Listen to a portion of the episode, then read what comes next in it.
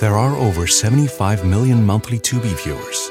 That's more people than there are in France, which means Tubi is more popular than cigarettes for breakfast.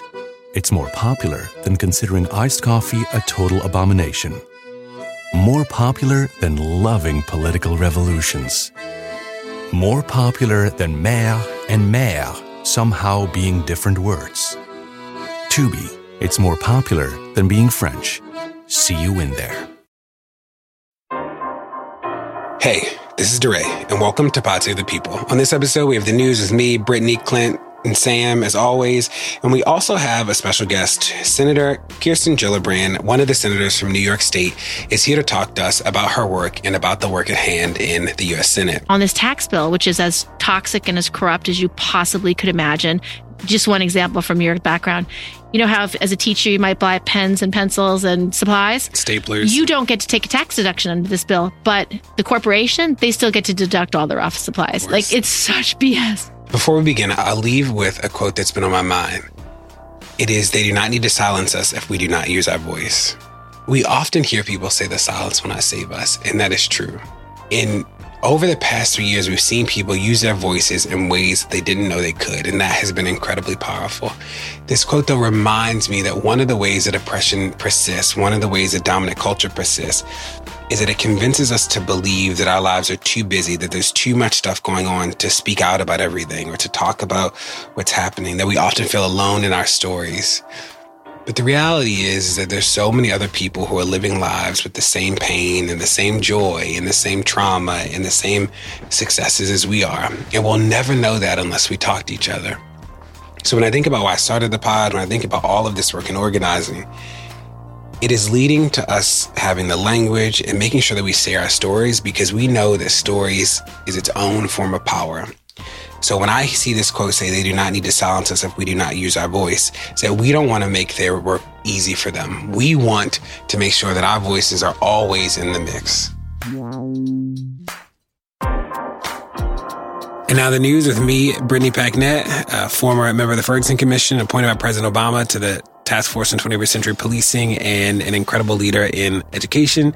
We have Samuel Sinyangwe, our resident data scientist, and Clint Smith the third, I, I, I, our resident academic. Hey y'all, it's the news. This is Brittany Packnett at Miss Packyetti on all social media. And this is Samuel Sinyangwe at Sam Swey on Twitter. What's going on, y'all? This is Clint Smith at Clint Smith third. Aye, aye, aye. And this is DeRay at DeRay, D-R-A-Y on Twitter. So this weekend, uh, I went and saw Coco, which was an incredible film. So good, brilliant, and just like really a testament to um, how important it is and how successful um, films can be when they tell like these really beautiful, authentic stories of people of color. Um, but for the first like 30 minutes of the movie, there was this frozen short which was just very confusing because it was like it's like when your mom makes you eat the Brussels sprouts before you get to eat your chicken, except like this, except frozen has no nutritional value, so it was just like pointless. And so I was very sad, Shade. very disappointed. And I'm not even trying to hate on Frozen, but when you show up to see one film and then you get like a mixtape of another film, it was just too much. and I was like, this is this is ruining my Coco vibe. It sounds like that time U2 put their out their new album on all of our phones and none of us asked for it. And I love U2, but I mean, none of us asked for that album. There it is. I haven't seen Coco though, so I don't even know what the controversy is over this short and why Yeah, it was you- so bad. You got to see it. Um, so, so I went this past weekend, and first of all, Coco, amazing. But you know, you get into the movie theater, you see the previews. Like the previews are incredible. Like A Wrinkle in Time, Ava DuVernay. Like it's uh, like all of the previews are just you're in it, you're ready for the movie to start, and then it automatically jumps into Frozen. And so, like, you're spending the next 30 minutes just listening to, I think it's like this snowman who's trying to find something for Christmas cheer. Like, I don't even, I don't even remember the plot. I just know it was so boring. It like completely killed the vibe. and, and then Coco comes on and it's just amazing, just like visually stunning, like the graphics, the, like the, the voices, like everything about it is incredible. The storyline and so the, at the end of the day, you sort of come out of the movie theater and you have this juxtaposition between like Frozen, which got all these acclaims and awards, but you know was completely boring and uninteresting compared to Coco. Uh, and I think that's why we need more movies like Coco. They just reported that after December 7th, uh, that Frozen 20 minute short will no longer be playing in theaters. Some people are saying that's in response to the overwhelmingly negative feedback that the Frozen short about Olaf has gotten. And Disney is suggesting that they always plan for it to be a limited run and to end at some point. But, you know, either way, more people will not have to endure this uh, short. And hopefully I'll go see Coco afterwards. I've heard the songs are great. I've heard like everything about it is like a dope movie. So my piece of news is a comment from Chuck Grassley uh, about this tax bill. So, you know, a little bit of background. Uh, if you haven't sort of been plugged into what's going on over the past I guess, week. The Senate recently passed the tax. I, I don't want to call it a tax cut. I think in the media it's sort of being called a tax cut, but when you look at the data, it actually raises taxes on a whole lot of people. Uh, so, tax bill. They passed it, and one of the things that they passed was a change to the estate tax uh, that makes it the it raises the deduction from five million to eleven million dollars. So it, it used to be that if you had uh, in a state worth more than $5 million, you would be taxed 40% on the amount above 5 million. Uh, and now in the Senate bill, they raised that to $11 million. In the House bill, they repeal the estate tax altogether. Uh, and then Chuck Grassley today uh, is from Iowa, uh, gave this statement where he says, I think not having the estate tax recognizes the people that are investing, as opposed to those who are just spending every darn penny they have, whether it's on booze or women or movies. So so here you have this man presenting the estate tax as a sort of positive uh, as, as something that needs to be repealed because it somehow limits the ability of good investors and everybody else who makes less than what would be $11 million under this bill or $5 million today is somehow wasting all of their money and could have $5 million if they just didn't spend it all on booze or women or movies. And I think this just really highlights the um, the worldview of some of these Republicans who are passing these proposals that will so drastically uh, impact low income communities and advantage wealthy communities. The tax bill was so so wild to me because you know I was really hoping that Senator Collins would vote against it. I think you know I went to school in Maine. I think about Mainers as like rational actors in the space. You know Collins didn't vote for the healthcare bill, so Collins voted on this because she got a letter of assurances with the things that she cared about, and then she got sort of verbal commitments that the deficit wasn't going to increase and that um, Medicaid was going to go untouched. And she just did a stint on Meet the Press, where she said she believes that the legislation would not increase the deficit because economists she's talked to said that it'll result in higher economic growth. So she essentially is like making the roundabout argument for trickle down economics, which we know does not work. It didn't work.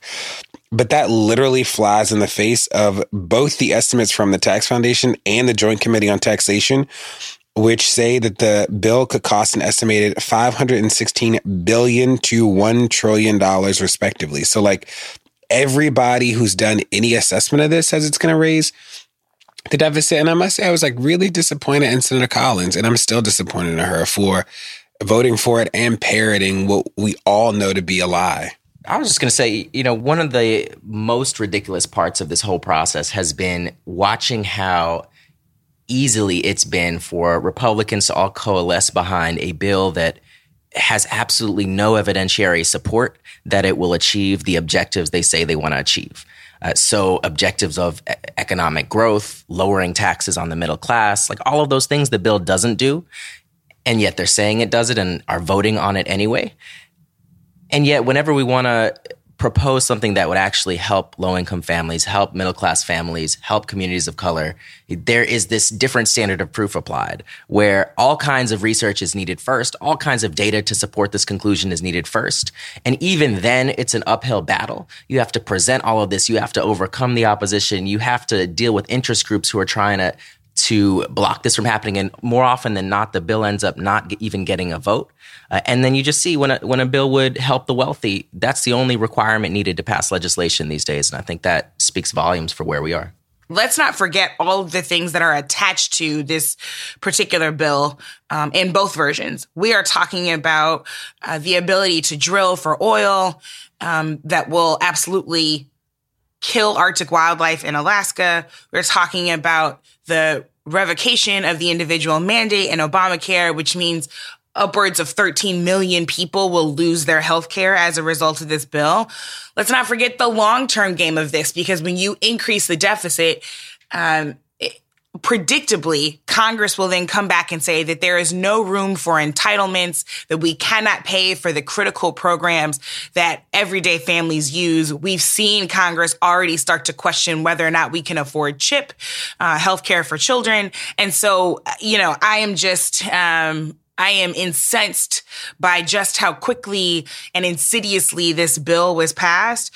Uh, and, you know, I am reminded uh, that the argument is, of course, that this is somehow going to be a break for job creators, and that, to your point, DeRay, we're going to see these corporate and wealthy tax cuts trickle down to the rest of us. But what history and research show us time and time and time again is that job creators do not reward the people who are doing the backbreaking labor. They reward themselves by way of uh, tax shelters for their money, by way of large bonuses for their senior senior and executive staffs. This money never, ever, ever sees the light of day in real people's homes.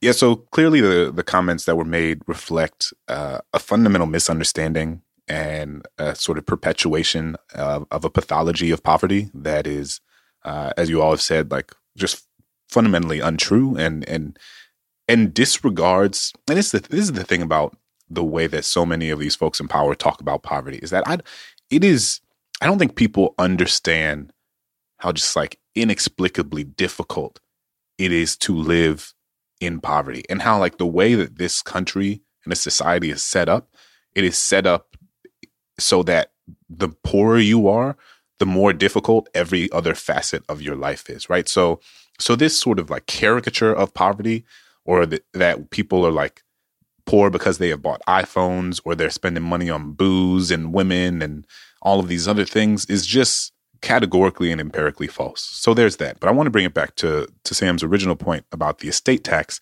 This idea that farmers are losing their land uh, because of the estate tax is fundamentally untrue. And so the American Farm Bureau Federation uh, was unable to name a single example of a farm that has been lost to the estate tax. And this past year, there were fewer than 100 farms in the US that owe any estate tax at all, right? So, like, this this mythology that is propagated that like we are hurting hurting like quintessential Americans and farms and small businesses is just untrue, and it is used as a veil to legitimate uh, giving more money to people who already have an incredible amount of money. And what it does is just perpetuates this rising gap um, and ever increasing gap between the rich and the poor. So you know, there's there's a lot in this tax bill and a lot in the rhetoric around it, but uh, but we have to be clear in what it is and what it isn't.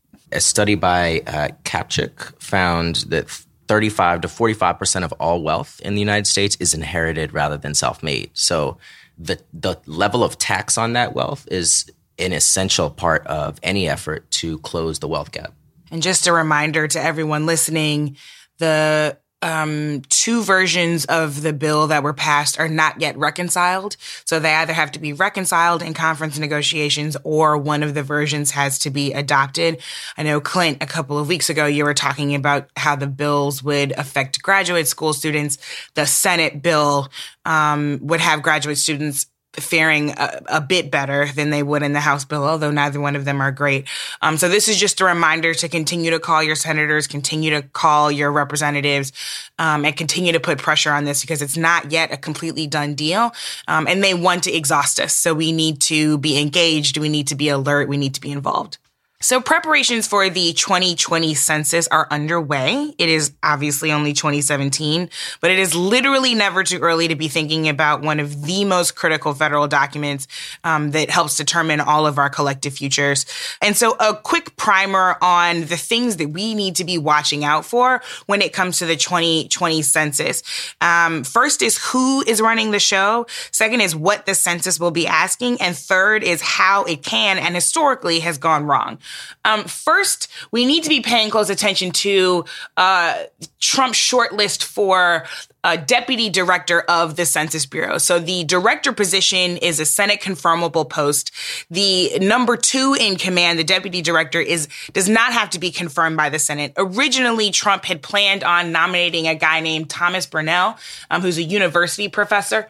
Um, uh, for the census director position, but was discouraged because he probably wouldn't be confirmed by the Senate because he has been so deeply involved in Republican redistricting throughout his career. So the census is supposed to be something that is above reproach, that is fully objective, that can have a lot of integrity. That's obviously not possible when you've got someone who's so deeply partisan um, running the show. And even as deputy director, he would still have a great deal of say over the day to day operation. So he would be the take the lead in in fig- in in deciding how budgets were being spent and where offices were being open and what outreach is actually happening in underrepresented communities. Um, and so this is a, a, pretty shifty deal that lots of um, watchdog groups and advocacy groups are paying close attention to to see who exactly the Trump administration puts in this particular role because who uh, is in that role will determine how confident the public actually is in engaging in the 2020 census. So that's the who. The what is really important. Um, there are a number of ways in which the Census Bureau, over many years of research, has proposed to change questions on the 2020 census, particularly around race and ethnicity. Now, the Census Bureau has already decided not to include questions on sexual orientation, which was a big blow to the LGBTQ rights community. They had been advocating for this for a long time. They've decided not to have that in the 2020 census. There are still some decisions that are um, to be made about race and ethnicity. So, um, questions around Hispanic and Latino, questions around um, including folks who self-identify as Middle Eastern or North African, um, and also more more ethnic specificity for people who identify as white. Um, and there are lots of ways in which this will affect programming and supports that are coming to all of us, depending on how these questions are phrased. And the White House Office of Management and Budget has the final say on whether or not they will answer, ask those questions. So that's the what. The how is also really important. As I mentioned before, um, communities of color, marginalized communities are historically undercounted. People of color, immigrants, and young children are always undercounted. Um, and in this last census in particular, non-Hispanic whites and wealthy households were overcounted. So, uh, this has been happening since the 1940s, and there is lots of research being done internally and externally that shows this. But who is setting up how the dollars are being spent and what they are asking will determine whether or not these houses and these households continue to be undercounted. So it's something for us to be paying close attention to, even though it's three years away. Hey, you're listening to Pod Save the People. Don't go anywhere, there's more to come. Pod Save the People is brought to you by Factor. Warmer, sunnier days are calling. Fuel up for them with Factor's no prep, no mess meals. Meet your wellness goals in time for summer thanks to the menu of chef crafted meals with options like Calorie Smart, Protein Plus, and Keto. Factor's fresh, never frozen meals are dietitian approved and ready to eat in just two minutes. So no matter how busy you are, you always have time to enjoy nutritious, great tasting meals. With 35 different meals and more than 60 add ons to choose from each week, you'll always have new flavors to explore. You can crush your wellness goals this May with dietitian approved meals and ingredients that you can trust. Make your day delicious from breakfast to dessert. Stay fueled with easy, nutritious options. Treat yourself to restaurant quality meals that feature premium ingredients like filet mignon, shrimp, and blackened salmon. Now, let me tell y'all, they sent me the factor meals, and it is absolutely true. Two minutes, pop it in a microwave, and it literally is restaurant quality food. So far, my favorites are chicken parmesan. I am a chicken parmesan connoisseur. This stuff is good. It has broccoli and tomatoes, and it is creamy and amazing. Mmm, yum. So easy to throw it in the microwave and have a good meal. I'm saving money. I'm not eating out at restaurants so much. It's healthy. Like I cannot say more about Factor meals. So if you want to be down with this, head to factormeals.com slash PSTP50 and use code PSTP50 to get 50% off your first box plus 20% off your next month.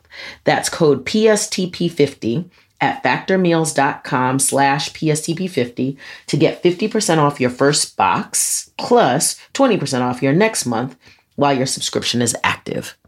Pod of the People is brought to you by BetterHelp. Now, whew, y'all, the beginning of this year has just been a lot going on, like from work and family and friends and just, you know, the weather's been awful in New York City and Baltimore. There are a lot of stresses happening, big and small and we keep them bottled up, it can start to affect us negatively. Therapy is a safe space to get things off your chest and to figure out how to work through whatever's weighing you down. If you're thinking of starting therapy, give BetterHelp a try. It's entirely online, designed to be convenient, flexible, and suited to your schedule. Just fill out a brief questionnaire to get matched with a licensed therapist and switch therapists anytime for no additional charge. Get it off your chest with BetterHelp. Visit betterhelp.com slash people today to get 10% off your first month. That's BetterHelp, H-E-L-P.com slash people. We've had uh, a couple people on the pod to talk about this issue. We had the lawyers who are filing a lawsuit against this administration because they're just keeping so many of the preparation activities secret. So we know that the government is planning to use the internet to collect so much of this census. That's what we've been told, but they have not been testing that process at all. So you know, if you remember, there were people who like would visit your house or you'd mail in the census, but in 2020, it's supposed to be heavily done online, but we have no clue how that's going to happen or what that looks like and how that's going to impact uh, communities of color. They're supposed to be testing that out and like that's not even happening. Uh, there's some other things with regard to the questions and how things are going to be structured that we should be knowing already. And again, so much is in the dark. So this administration is working really hard to keep the prep information uh, secret or just not prepare at all, which, as Brittany already said, will have dire consequences for people of color if we are undercounted in a way that we just won't be able to undo for at least a decade.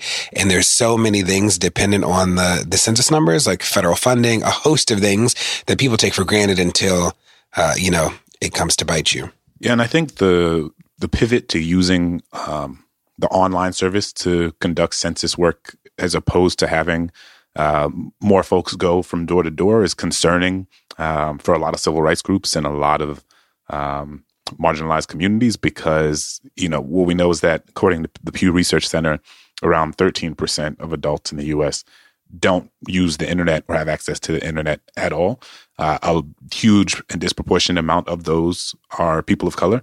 Um, and and uh, and other groups of uh, and other marginalized groups and and again the the implications of the of the census. So it's hard to overstate uh, how important the the census is again in terms of the implications. And I know we've gone over this before, but like this is what determines the number of seats awarded to states in the House of Representatives. Um, this is what determines how boundaries are drawn on a local, state, and federal level, and up to 60, 675 billion dollars a year uh, are distributed federally and are and the way that those funds are distributed are very much determined by uh, the information that is provided on the census. And so, if certain communities are undercounted, and if certain communities are miscounted and misrepresented, uh, then that has like very real economic uh, implications on the lives of those folks, and and also has political implications in terms of how those folks are uh, represented. Yeah, this just reminds me how many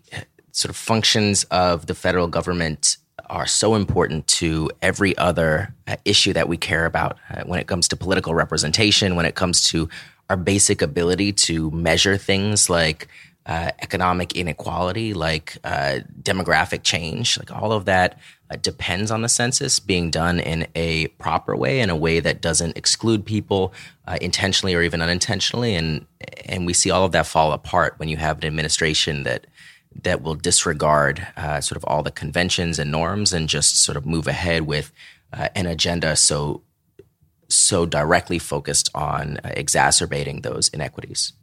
so over the course of the last several weeks, there has been obviously uh, a lot of attention paid to the Me Too movement and the implications of those, the far-reaching implications of those, um, in terms of bringing to light um, and necessarily bringing to light the uh, sexual assault and harassment charges and allegations against uh, men in powerful positions in Hollywood, in the media, in politics, um, and and a lot of conversation has has happened, and and Brittany has been really um, at the forefront of talking about this, along with others. Is is being careful and being uh, paying attention to which people and which victims of sexual assault are are deemed worthy of grief and deemed worthy of attention and worthy of a certain sort of mourning, um, and which people aren't. And and so part of the what we have to think about is is where our empathy is directed and where it's not. And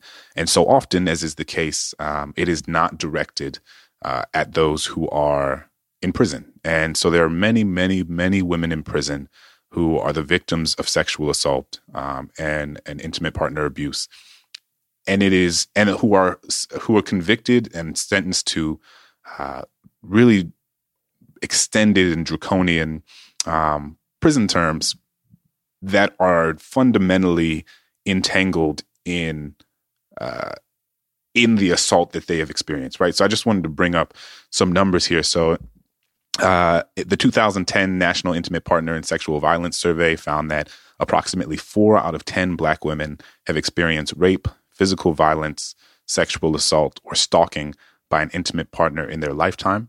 Uh, the Institute on Domestic Violence in the African American Community noted that while Black women are 8% of the country's population, they account for 22% of intimate partner homicides and 29% of all female victims of domestic violent homicides. In 2017, the Center for Disease Control and Prevention found that black women are more than twice as likely to be killed by their partner than white women. Um, and at the same time, amid all of that, black women are disproportionately incarcerated.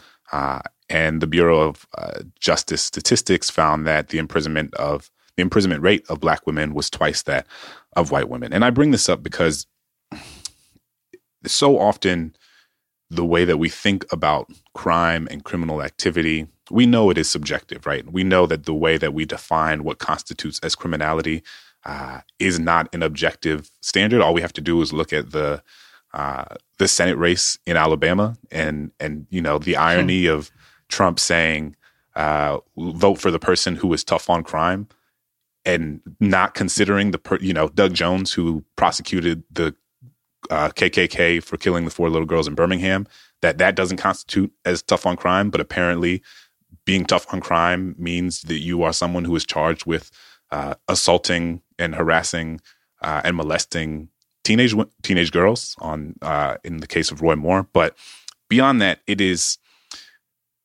what this does is show that like intimate partner violence and sexual assault and and sexual violence are like deeply ingrained and entangled in the experiences that put women in prison in the first place, right? And so I just wanted to bring this up because I think it's really important that we sort of like complicate our ideas of um, of criminality and like what what does it mean for uh, a woman to end up in prison for uh, murdering someone who constantly raped them, who constantly subjected them to violence, who constantly um, threaten their children, and so it is. It's important for us to to contextualize and and complicate our our ideas of of crime uh, because I think that it allows us to have a more sort of holistic understanding of the the conditions that lead someone to to do something that objectively uh, seems uh, immoral or certainly not good. And it is never good to kill someone, but we have to consider that there are many, many, many black women who are in prison um, for doing things that are really a means of protecting themselves against people who constantly inundated them with sexual violence. Yeah, you know, just to double click on that last point, Clint, and I'm really thankful um, to you for continuing to bring this up, especially as men. But to add another layer into what you're saying, uh, the overwhelming majority of women in prison are survivors of some kind of intimate partner or domestic violence. So three quarters of these women have experienced severe physical abuse by an intimate partner during adulthood, and 82%, 82% have suffered serious physical or sexual abuse as children. So whether or not, um, these women are in jail for um, committing a crime against an intimate partner that may have been abusive. Um, nearly all of these women have experienced abuse at some point in their lifetime. It has been internalized. It has affected their psyche. Uh, and I say this over and over again, right? When you discard someone, you do not have to worry about their humanity. And who do we throw away consistently? Women, black women, brown women, LGBTQ women, the incarcerated and the formerly incarcerated. We say, you know, their stories be damned, their need to protect themselves and their children be damned, their dignity be damned because all we are doing is throwing folks away. As you said, I've been saying this over and over again. Lots of women have, um, lots of, uh, thankfully more journalists have been highlighting this story, but, um, I often bring it back to the story of R. Kelly and the accusations against him. The only reason why his career it has not come tumbling down like Harvey Weinstein and Matt Lauer and Charlie Rose and all of these other folks who should absolutely be being held accountable in all the ways they're being held about, accountable and more. Um, the only reason why his career is not moving in the same direction is because his victims are young and black, and most of them did not grow up with any amount of wealth. Um, and those are the folks that we're okay discarding. What I'll say here are two things. One is I'm also reminded about the way that we ignore and erase the stories that come from him. So Terry Crews, you know, he reported being sexually assaulted and and there was like a moment where people listened, but you probably didn't see on the news that the person who assaulted him just got like got suspended for like a, a small period of time and and just returned to his job as like a senior level agent at one of the big firms. And you also think about the number of men who've been sexually assaulted who feel like they can't come out they they can't come out and say they were sexually assaulted either because people are really homophobic or because people won't believe them. And the terry crews incident like being a he's a straight black man who came forward with his his his story and it just was sort of like taking his fodder in so many places. And you think about Raz B, who remember B2K, like, you know, I'll never forget when he came out and people just joked him so bad that like we haven't heard from Raz B since. So while it is powerful that these stories are being uh, told, there are still people like all across identities who are not being listened to, like who have been thrown away, who are living lives who right now where they are proud that the conversation is happening, but the conversation isn't actually impacting their lives. And if, if anything, this might actually be triggering them uh, because they are reliving the trauma with no recourse. So just wanted to remind us uh, that, like we said last episode, there are more people with Me Too experiences and Me Too stories that you've heard. So my news today is about the word gap. It is uh, something in education that we've talked about for a while. And it was this study that was put out that said that children of professionals might hear about 45 million words uttered before the age of four, and that children on welfare might hear just 13 million words. And this has sort of led people to this idea that there's like a 30 million roughly uh, word gap in low income communities or like with kids on welfare, uh, so that part of the work of equity in education will be like exposing kids to more words. And that has gone on in like millions of PD sessions. I mean, people just take this as fact. It's not even something that people question. You know, I used to work in uh, senior levels in school systems. Three of the four of us on this podcast were teachers, and like we've heard this a gazillion times. And there's this new, uh, it's not even actually new. There's an article written in the Atlantic that got little fanfare, and it's called Beyond the Word Gap. It came out in April of uh, 2016. And it essentially like highlights how flawed the study is, is that it talks about the study that the sample size for the study was just 42 families in the Kansas City area, and that nearly all of the professional families are white, while all of the six families receiving welfare were black. And you know this this article highlights how problematic the study was and how it actually reinforces some of the, undertones of sort of racist thought that has permeated academia for so long, and that how going unchallenged, like this study has changed an entire course of like PD, intervention, all this stuff in education, but it's not clear that the study's conclusions actually hold up in any relevant way. So I just want to bring this here. It is a highlight to me about how we need to have more public conversation about some of the research that swings so many of the practices. And it makes you think about how public education is one of those remaining areas where like the we just do an injustice to the entire conversation because people aren't skilled yet. Like we don't have the public language to talk about so many things whether it's like the best way to teach reading or the best ways to teach reading what makes a good teacher like school closures. There are a host of things in public education that we've just not figured out how to talk about. Research is one of them. I found this um, to be an incredibly important uh, piece, uh, especially working in education myself. You know, as soon as I read this, I said, well, of course, this would be an issue with the methodology. Of course, this would have led to such skewed results. Um, and this is a critical reminder not to just blindly trust the research, right? But to look at the who and the how. The researchers and the methodology always matter. Um, everyone and every study has bias. Who the researchers are and the methodology they used helps us determine to what degree biases influence the results.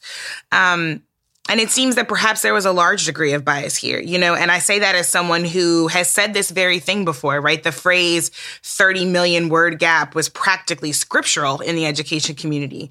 It was something that many of us peppered into our speeches to motivate teachers and donors.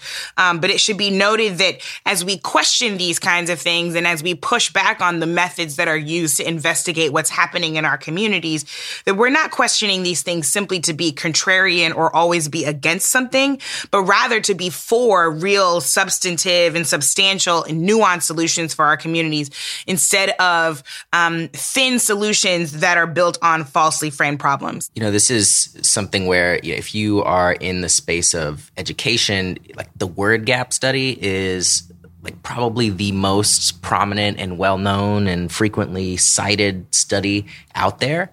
Um, and this really goes to show how you know, research itself uh, is oftentimes uh, impacted by the biases of the researchers and the audience.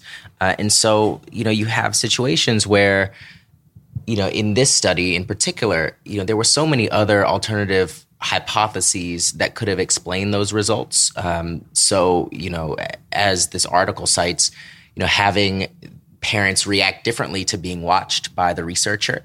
I mean, there are all kinds of different um, ways in which this study could be critiqued, uh, and yet you know that really sort of got brushed under the rug in favor of a broader explanation that sought to quantify um, the incredible and, and, real inequities that exist between families uh, in terms of their ability and and, and background uh, of you know communicating sort of these these um, you know what have become sort of privileged uh, concepts and and and um, learnings to kids. And so, you know, I, I, say all of that because I think oftentimes we get stuck in this tendency to to take whatever research might support a particular point. Um, and oftentimes we have to sort of look behind the curtain and really interrogate where that research comes from um, before we begin to implement it uh, and turn that into policy. None of us are suggesting that like reading to your child is not important. Like clearly it is. I think that um, what what we're trying to do is interrogate the the methodologies of certain um, certain types of research that present um, certain ideas, perhaps in a in an oversimplistic way that has not been sort of rigorously tested. Um, and in this case, you know, the the famous word gap study was done with a like very small sample size of folks, and so that's important to keep in mind. But but I think the the bigger picture is that espousing the importance of reading to your children and and decreasing the word gap and making sure that your children have access to um, books and and you know a, a vast vocabulary is incredibly important but that conversation cannot happen as so many of the things that we talk about that conversation cannot happen without a meaningful or rigorous analysis of poverty. Like Lynn said, this is not about saying that there's not work around literacy to be done because surely there is.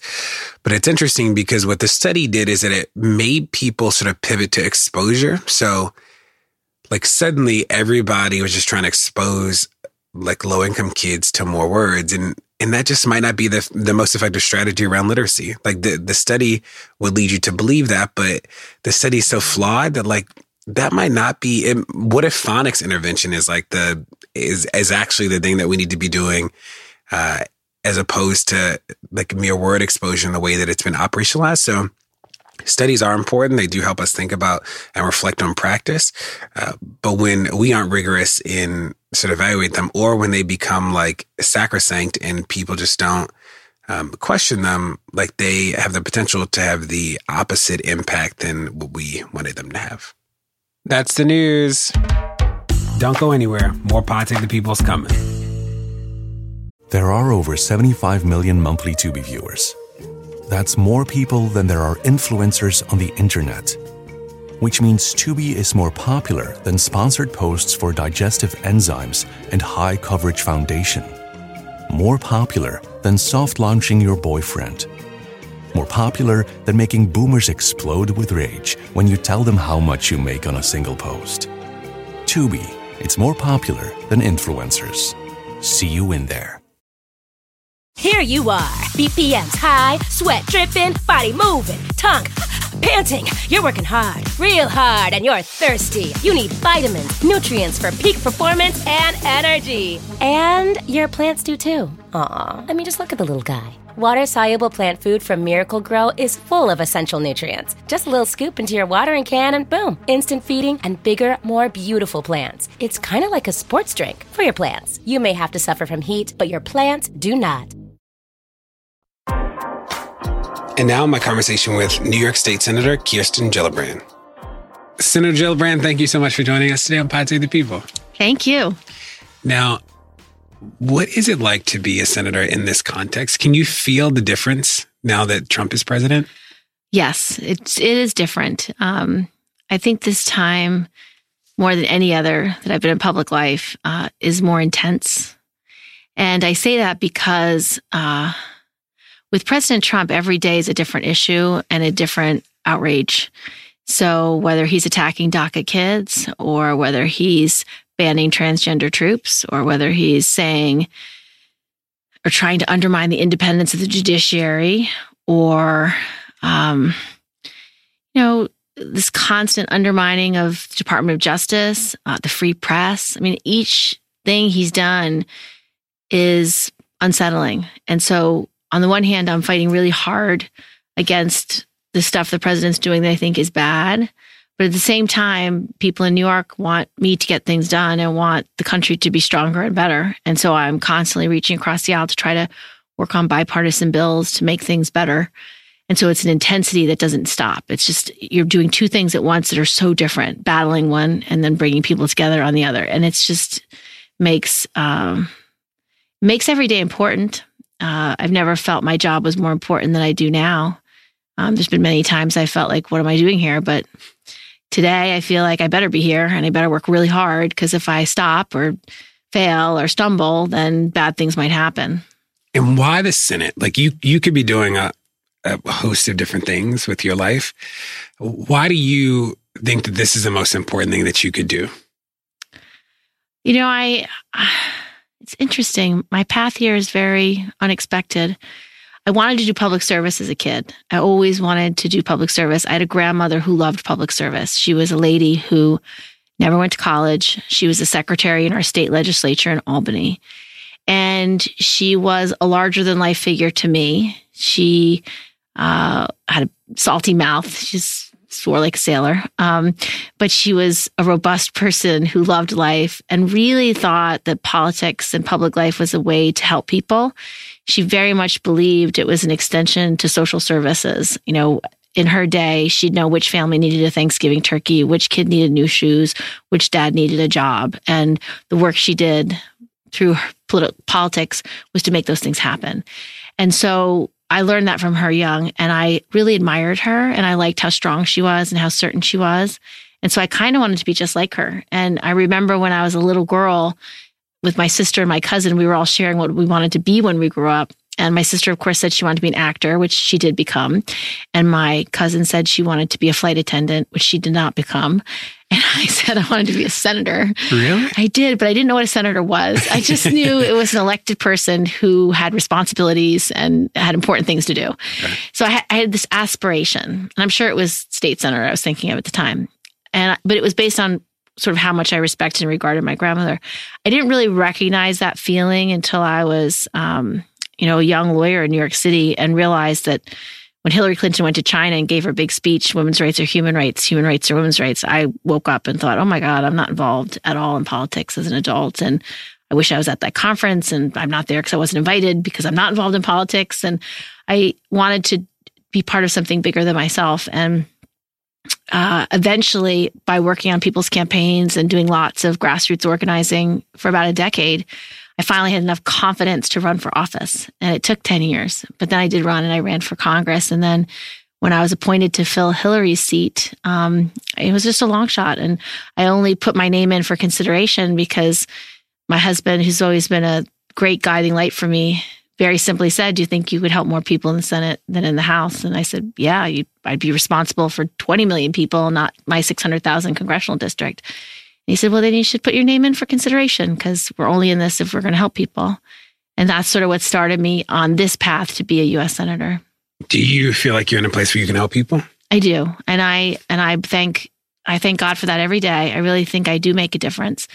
Um, I do a lot on a bipartisan basis, actually passing bills like Don't Ask, Don't Tell repeal and the 9 11 health bill, the Stock Act banning insider trading, um, working a lot on the sexual violence space, uh, not passing any bills yet in that space, but absolutely raising the debate. And so I know that if I hadn't made such a big deal about this in the military over the last five years, we wouldn't have as much transparency as we have today. And we wouldn't be having the national dialogue on that issue that we are having today because I used my platform to tell other people's stories. It's about a way to amplify other voices.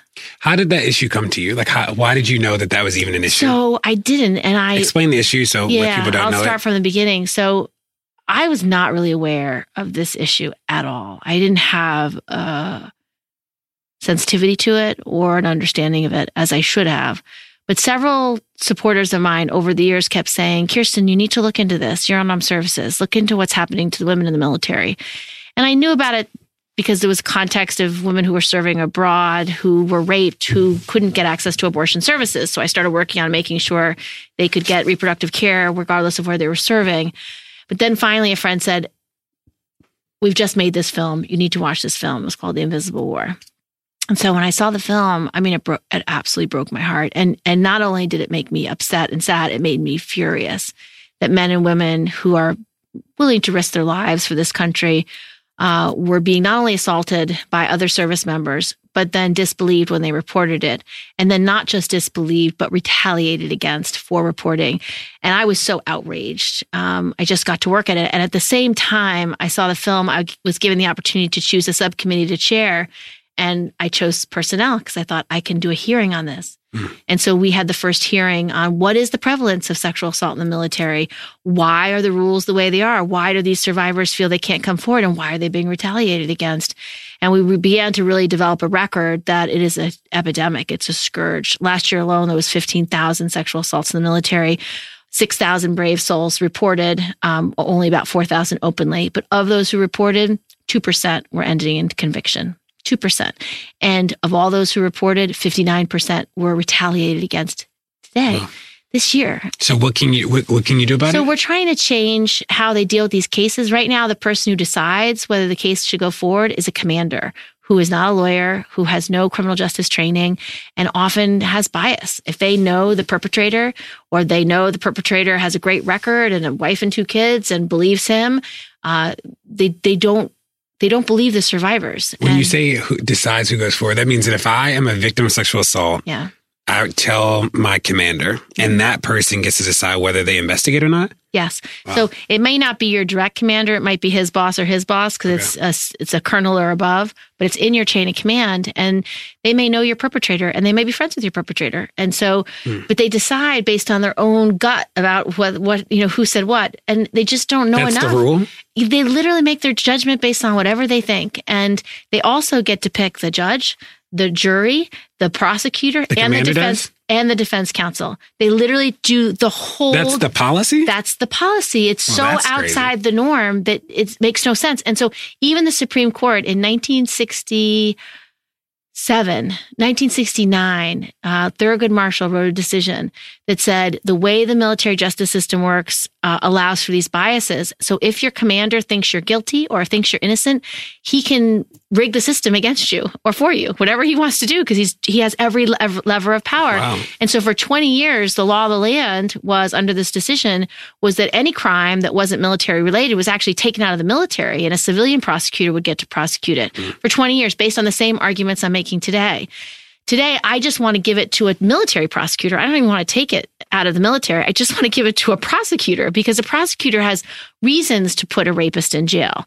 The well-being of the community the rapist lives in, the well-being of other service members. They have a criminal justice goal, not who do I like better? Who's a better service member? Who's better for me in my unit? Who's going to help me? against this though? That seems so common sense. Well, it's about we have about half of Congress in favor of it, uh, half of the Senate, excuse me. Um, but we have constantly needed 60 votes over the last few years, and the last two years I haven't even gotten a vote.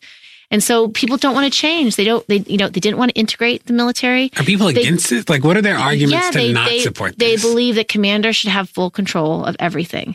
And I understand that. And commanders are great at training troops and winning wars. They're not good at criminal justice. They they don't have the training, they don't have the knowledge, and they have a lot of bias. And when you just look at you know, I do snapshots in time. I look at all the sexual assault cases in a given year from the four major bases.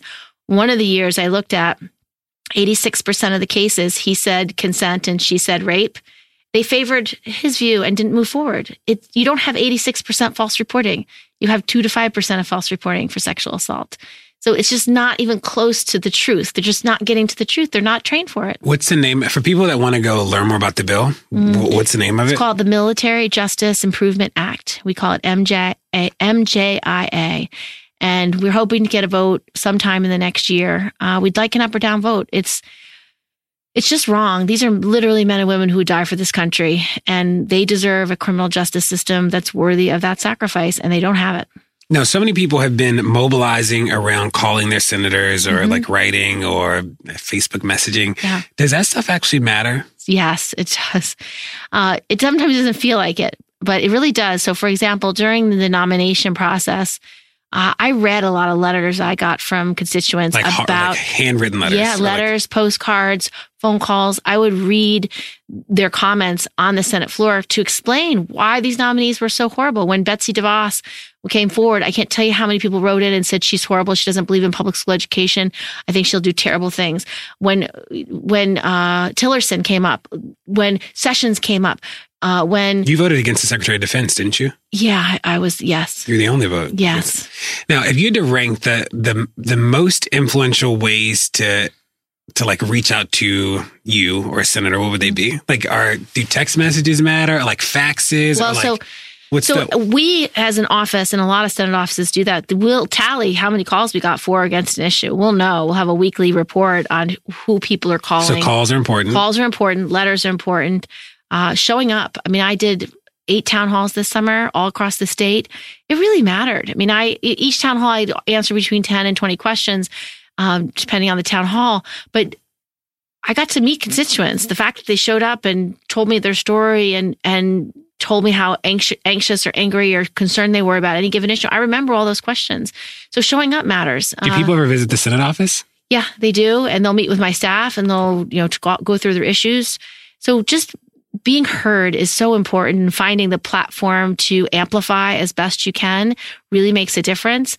Uh, but being part of these conversations is affecting everything. And as you know, with the power of social media, uh, your voice can get amplified multiple times just by stating your views. I mean, people can be part of that, uh, whether they use Instagram or Twitter or Facebook. It doesn't matter. They just can, they might say something so profoundly that it goes viral. It might be something that has an insight that nobody else has had yet. And you'd be surprised sometimes when these things do go viral, who, who wrote, who wrote it. Sometimes it could be a 17 year old girl. Like it's, right. it, it's, power has been flattened in a way with social media and it allows anyone to lead a debate, shape a de- debate, start a debate.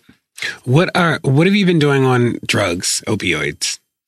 So I'm very worried about the opioid crisis in our country, and I am very angry at the opioid industry because I think they are very much part of the problem. Um, I think there is issues uh, when you know kids across this country, across New York, get prescribed medicine and if they take it as prescribed or addicted for the rest of life, that's a problem. It's a problem with the medical industry. It's a problem with training. Uh, I have several bipartisan bills to change. Uh, if you, for example, get your wisdom tooth out and you're an 18 year old kid and you're given a 90 day supply of Percocet, well, if you take that 90 day supply, you probably will never not be addicted to opioids. And that's what a doctor gave you.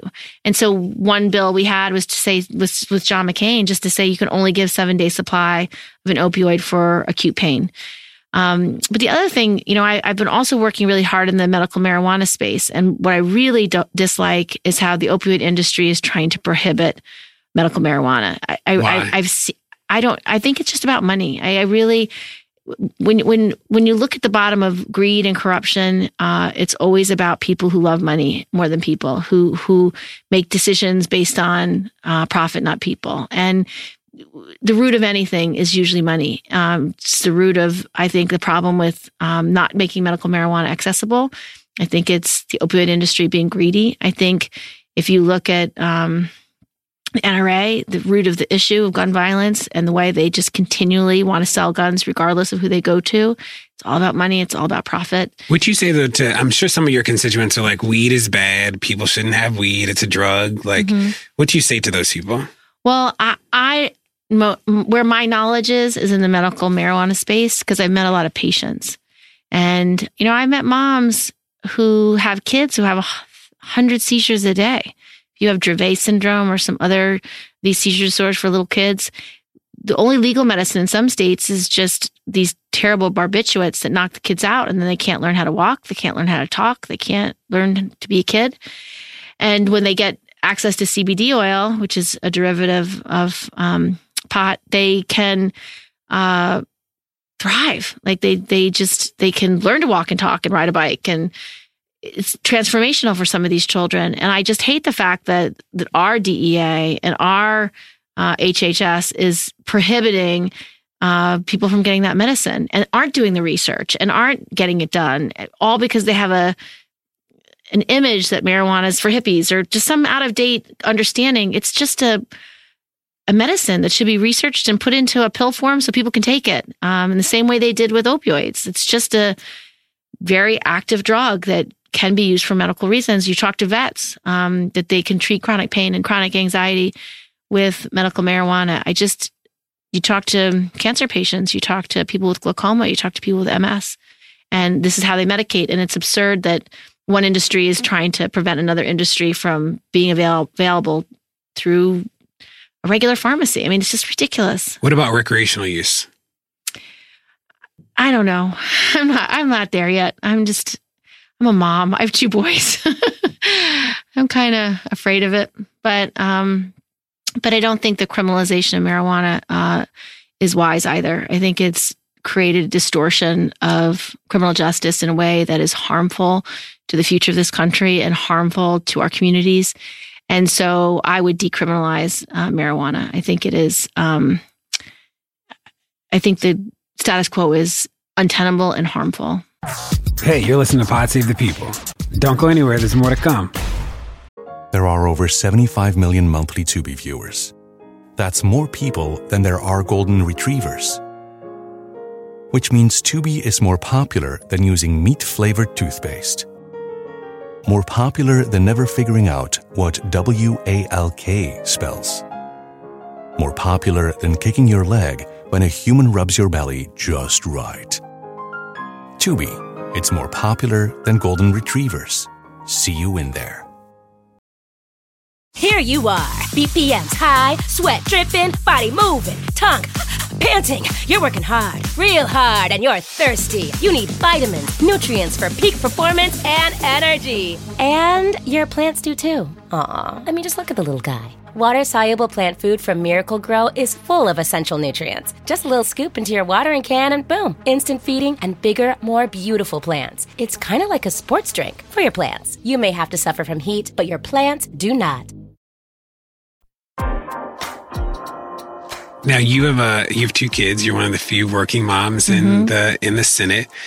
How does that inform, if at all, the way that you think about either your work or your responsibility or the urgency of, of the task at hand? Well, you know, I have two little boys. I've got uh, Henry, who's nine. I have Theo, who's 14. And I have a very normal life day to day because I have to be a parent first. So they keep me very normal. and I make dinner, I make breakfast, I make lunch every day. I do all the laundry, I clean the floor, I do all the stuff every mom does. I do everything. Um, but do you, do you eat cereal? What's your breakfast of choice? I do not eat cereal, but my kids do. Are you like an oatmeal? Do you eat breakfast? So I if I if I can go out to breakfast, I get an omelet. I like egg white omelets. That's my favorite. Uh, if I eat at home, I'll either have oatmeal or I'll just make a, make some protein shake. Um, I have a protein shake. I don't have a lot of great breakfasts.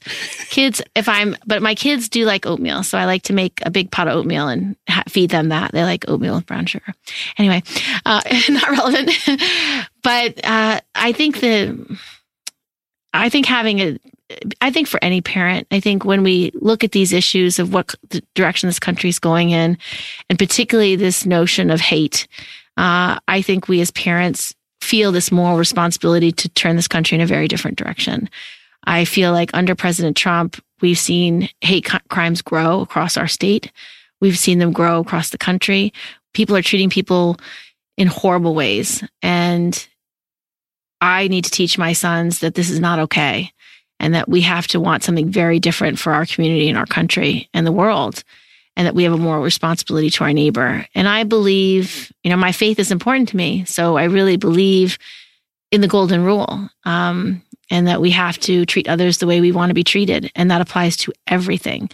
And so that's the message I'm constantly trying to give my kids. And when our president behaves the way he behaves, uh, it's shocking sometimes. And so um, you're just driving home different messages every day, and it's really important. And I, I haven't met a parent who hasn't felt anxious since president's been president, and it hasn't felt like I have to protect my children differently. I have to do more to build them up as good people, as good citizens. I need them to be wiser, stronger, and better than anybody before because they have a responsibility that's going to be even harder.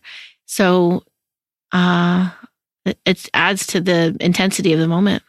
Now, I wanted to talk to you about your stances on immigration. So, before you were in the Senate, uh, you were against some things like driver's license for illegal immigrants and, and some other issues. It seems like you've turned around completely on those. I'd like to know, like, what led to that shift. Well, on this issue and another, a couple others as well, I, I don't think I had the right lens. I think I was limited in my views. Um, I represented a very uh, 98% white congressional district, not a lot of diversity, not a lot of immigration issues were coming to me.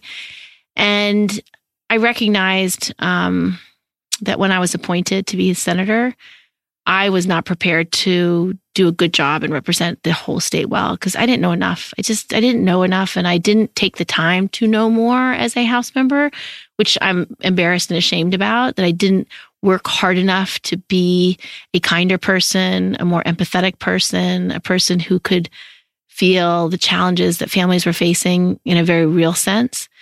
And so I really tried it right away when I was appointed to learn what I didn't know and recognize there was a lot I didn't know. And that meant meeting with communities, talking to people, hearing their stories, listening, listening harder, um, and then empathizing and saying, what would I do if I was a mom in this situation? And it is very convicting when you when you've had the wrong position and you haven't cared enough about somebody. To me, it just was it was a, a, huge flaw that I had to fix and something that I feel very responsible for. And so on immigration specifically, I just didn't I didn't feel what it felt like to be a family who's being ripped apart by a horrible immigration policy that treats people horribly and inhumanely and is racist and is harsh and cruel. And when I got to meet people who were living that every day, living with someone who's worried their dad's going to be taken away or their mom's going to be taken away or they'll themselves are going to be kicked out, that's a stress that I can't even imagine having to face myself. And so it just took time to just learn and then make a different decision and recognize that I didn't have a, the right perspective before and it was really limited. Do you think that we will get wins on DACA? I think so. I think we have a real chance because the good news on DACA is it is bipartisan. And um, I think this is the one thing Democrats can hold the line on to keep the, the government running and just say, not unless you protect these kids. And I, I do believe that's the kind of idea that we can keep as least somewhat bipartisan or maybe nonpartisan and put it in the final deal by the end of the year. So I have I actually have hope on DACA. Now you talk a lot about bipartisanship in the in the as somebody who's not obviously in, in the Congress. It doesn't feel like there are a lot of people on the other side who are ready to sit down with you all and like work things out. But you seem to suggest that there are people who are on the other side who you'd be surprised. I, you know, I am surprised. So can you can you help us all understand like what it what does bipartisanship mean in an era where it feels like everything is so like so hyper partisan? Like it seems right. like the party is just allowing Trump to do whatever he wants to do. So what what does bipartisanship actually look like? So uh, it means finding a senator who's a Republican who believes in the same cause you believe in. So on medical marijuana, for example, Cory Booker and I have been working with Rand Paul on that because we think it's really, really important to move that issue forward on the sexual assault stuff. I have Ted Cruz and Rand Paul Ted on Cruz. my military justice bill. Wow. I have Marco okay. Rubio on my campus sexual assault bill. So you can find common ground with pretty much anybody. That's it might be a small piece. It might not be a huge reform. Like, how did you did you just like call Cruz? I like, asked hey. for meetings with all of them. I just go to their offices, present the issue. The, the interesting thing with Ted was funny. It, this issue started getting debated. I think it was four years ago, maybe five, and I just made my presentation to the Armed Services Committee because it was time to call a vote. And he apparently showed up and didn't have a decision about how he was going to vote. But he said on the record, he said, I thought Kirsten's argument was far more persuasive and I'm going to vote with her. And that's apparently never done because most people know exactly how they're going to vote before they get there, having been well briefed by their staffs. So he just had a moment of conscience and said, there's no reason why a boss should making decisions about someone who works for him about whether or not there's been a sexual assault. Like it doesn't make sense to me. So, um, so I can find something to do with pretty much anybody. Um, and the key though is now is just getting votes. And that's where your listeners and the grassroots comes what, in. Getting votes means what? Meaning asking to have a vote on a topic. Like And for people that don't understand how this works, how so, would you explain so would be like because the- Democrats are in the minority, uh, the majority leader's name is Mitch McConnell, and he's the lead Republican. And he decides what you get to vote on any given day. And so my military justice bill, they decided my bill, my amendment wasn't one that was going to get a vote. And so just didn't get a vote. It wasn't agreed to by both sides. Um, I've never had a vote on my campus sexual assault bill. I think if we had a vote on that, we'd win. We've got a good bipartisan. We have like 30 some odd co-sponsors. What's that bill? It's called CASA. Um, and it's about changing how we deal with sexual violence on college campuses. And it's a good bill. And it, the, the, most important part of that bill is just to have an online survey that every college kid in America gets to fill out to say, do I feel safe? What's the climate on my campus? Have I ever been assaulted? If so, did I report? If not, why didn't I report? It would give every campus administrator a snapshot in time of what their campus is like and whether it's safe and where the red flags, where the problem areas. So it's really common sense and good. Um, so, so I, I work on a bipartisan every day. I'm, I'm working now with a bunch of offices on how to change the rules here in the Senate and in the House about how they deal with sexual harassment. Cause like internally. Yeah. Cause it's terrible here. It's opaque. It's difficult. They make, if you're being harassed by your boss, it makes you go through counseling uh, for a month and a month of mediation and a month of cool down before you can even report that you've been harassed. Who do you report it to? To the Office of Compliance, which nobody knows where it is and who works there. So okay. you don't even know what it is. So you have to. So the person who wants to report has to go through counseling before they can report yeah, it. That's how. Well, that's that's genius. how messed up it is. Yeah, it's. Is that the same office that was doing those payouts? Yeah, yeah, same out secret payouts. Yeah. Same one. So one of the provisions of our bill that we're working on is that if the harasser is a member of Congress, they have to pay the payout, not the taxpayer. So important change. So this bill, I think, will be bipartisan. Um, it's got some Republican House members already on it. I'm working on a few Republican senators right now, hoping to get one or two by the end of the week. Do, so, do you have any thoughts about what's happening in 18? I think it's a huge opportunity for the grassroots. I think the grassroots has been so powerful since the election. I, I don't know. Did you march for the Women's March? Of course. It was so great. I had so much fun. it was like a welcome, I don't know, moment in time because I saw that men and women across the globe were willing to speak out on something they cared about. And it didn't matter what you marched for. It didn't matter if you were marching for Black Lives Matter or women's reproductive freedom or LGBTQ equality or clean air, clean water. It just mattered that you marched and everybody got to carry their sign and everybody was, was welcome. It was really a I think, an amazing show of frustration with the election and not being heard. And so, um, since that time, I really feel like the grassroots has been so bold and so effective. The only reason we don't have Trump care today is because the grassroots spoke so loudly, so aggressively, so effectively in such a broad based way, we had the votes we needed. We, we changed senators' votes. This tax bill, which is as toxic and as corrupt as you possibly could imagine. Just one example from your background. You know how, if, as a teacher, you might buy pens and pencils and supplies? Staplers. You don't get to take a tax deduction under this bill, but the corporation, they still get to deduct all their office supplies. Like it's such BS. And the fact that uh, for a lot of people, they're, they're, if you're a middle class or lower wage worker, you're you're not going to have a tax cut. And to pay for all this stuff, what they're going to ultimately do is cut Medicare and Medicaid. And because it's got that healthcare provision in it, because it takes away the mandate, it means all of our insurance premiums are going to go up, and a lot of people will now not be able to afford insurance. So it's a horrible bill. But to the point, I think it's an opportunity for the grassroots, and I think we can flip the house. I think the the activism that we've seen is so good people are willing to fight for it. Why would that matter? Flipping the House would mean what? So it would mean right now uh, the Republicans control the House and the Republicans control the Senate and the Republicans control the White House. So you have three levers of power, which means President Trump gets to do almost anything he wants to do. Now, the only reason he's not been successful in his agenda, such as passing Trump care, is because the grassroots have spoke out so loud and so clear. The last election, we just had elections in November. We had candidates running all across the country we never would have expected. They won. They were diverse. They had a lot to fight for and they did a great job. So like that's what's working. And so in 18, we'll have a lot of new candidates, a lot more diversity, a lot more first time candidates who are going to be inspiring and exciting. We're going to have grassroots advocates who are willing to fight for them, whether that means making phone calls or knocking on doors or putting signs on their lawns. It doesn't matter. Whatever it is, it has an impact and it works.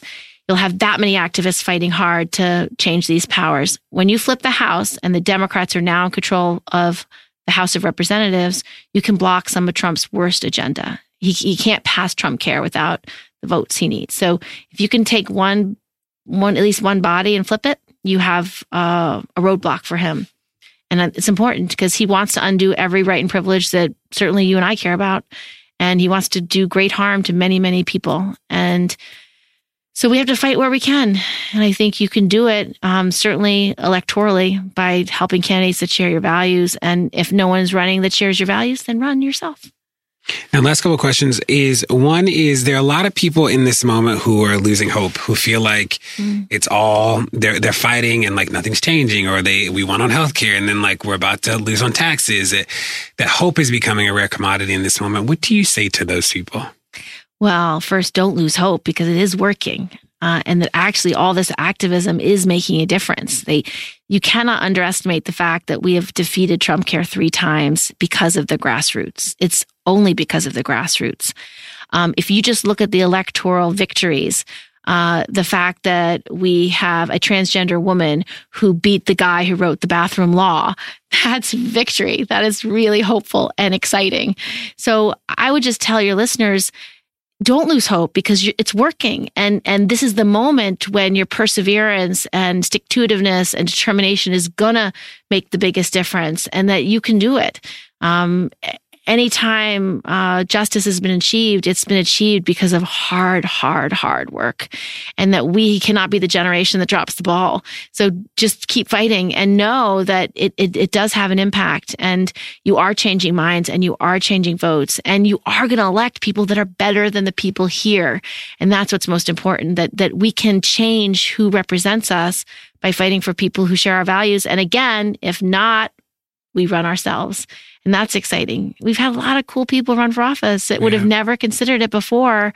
And that's beautiful and what the country needs. We need to change the players list. And that's what our voices can do um, just by fighting and not giving up.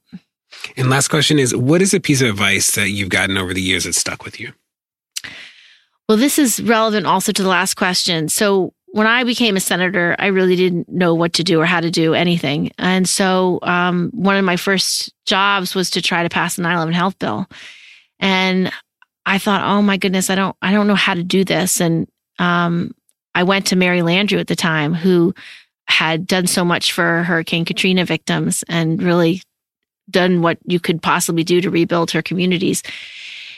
And so she said this piece of advice that is really important. She said, Kirsten, uh, to to to win to you have to tell people why you care. And that's exactly what activism is. You have to tell people why you care. If you can't tell them why it makes you so angry or why it makes you so sad or why this is the most important thing to you they can never empathize. And so it's up to us. It's up to us to not only hear stories listen to stories take those stories as your own, amplify those stories a hundredfold, keep doing it over and over again. But it's that emotion, it's that realness, that that authenticity that comes from knowing someone and hearing someone and being able to tell their story that makes you effective. And I didn't know that. And she taught me that. And I, it's the most important lesson I've ever learned in politics that you have to be able to tell people why you care. It's all about the why. And how it affects you and why it breaks your heart or why it makes you furious or why it's not acceptable. And uh, for all those folks listening who want to be heard, um, it's explaining why do you care and how is it impacting you and your family and your child and your community. And then uh, hope that people are listening and that they can then take your message and spread it. And that's that's how you change the world. Cool. Well, thank you. We consider you a friend of the pod. Can't wait to have you back. And, thank uh, you. Thank you for having great. me. Thanks so much for joining us on Pod Save the People. Uh, make sure that you tell a friend. Make sure that you rate this on Apple Podcasts or wherever you get your podcasts. And I will see you back here next week. The living room is where you make life's most beautiful memories. But your sofa shouldn't be the one remembering them. The new life resistant, high performance furniture collection from Ashley is designed to withstand all the spills, slip ups, and muddy paws that come with the best parts of life. Ashley high performance sofas and recliners are soft, on trend, and easy to clean. Shop the high performance furniture in store or online at ashley.com. Ashley, for the love of home. Hi, it's Martha Stewart. You know, I spend a lot of time thinking about dirt. At 3 a.m., at all hours of the day, really. What people don't know is that not all dirt is the same. You need dirt with the right kind of nutrients. New Miracle-Gro organic raised bed and garden soil is so dense, so full of nutrient rich, high quality ingredients. Miracle-Gro is simply the best.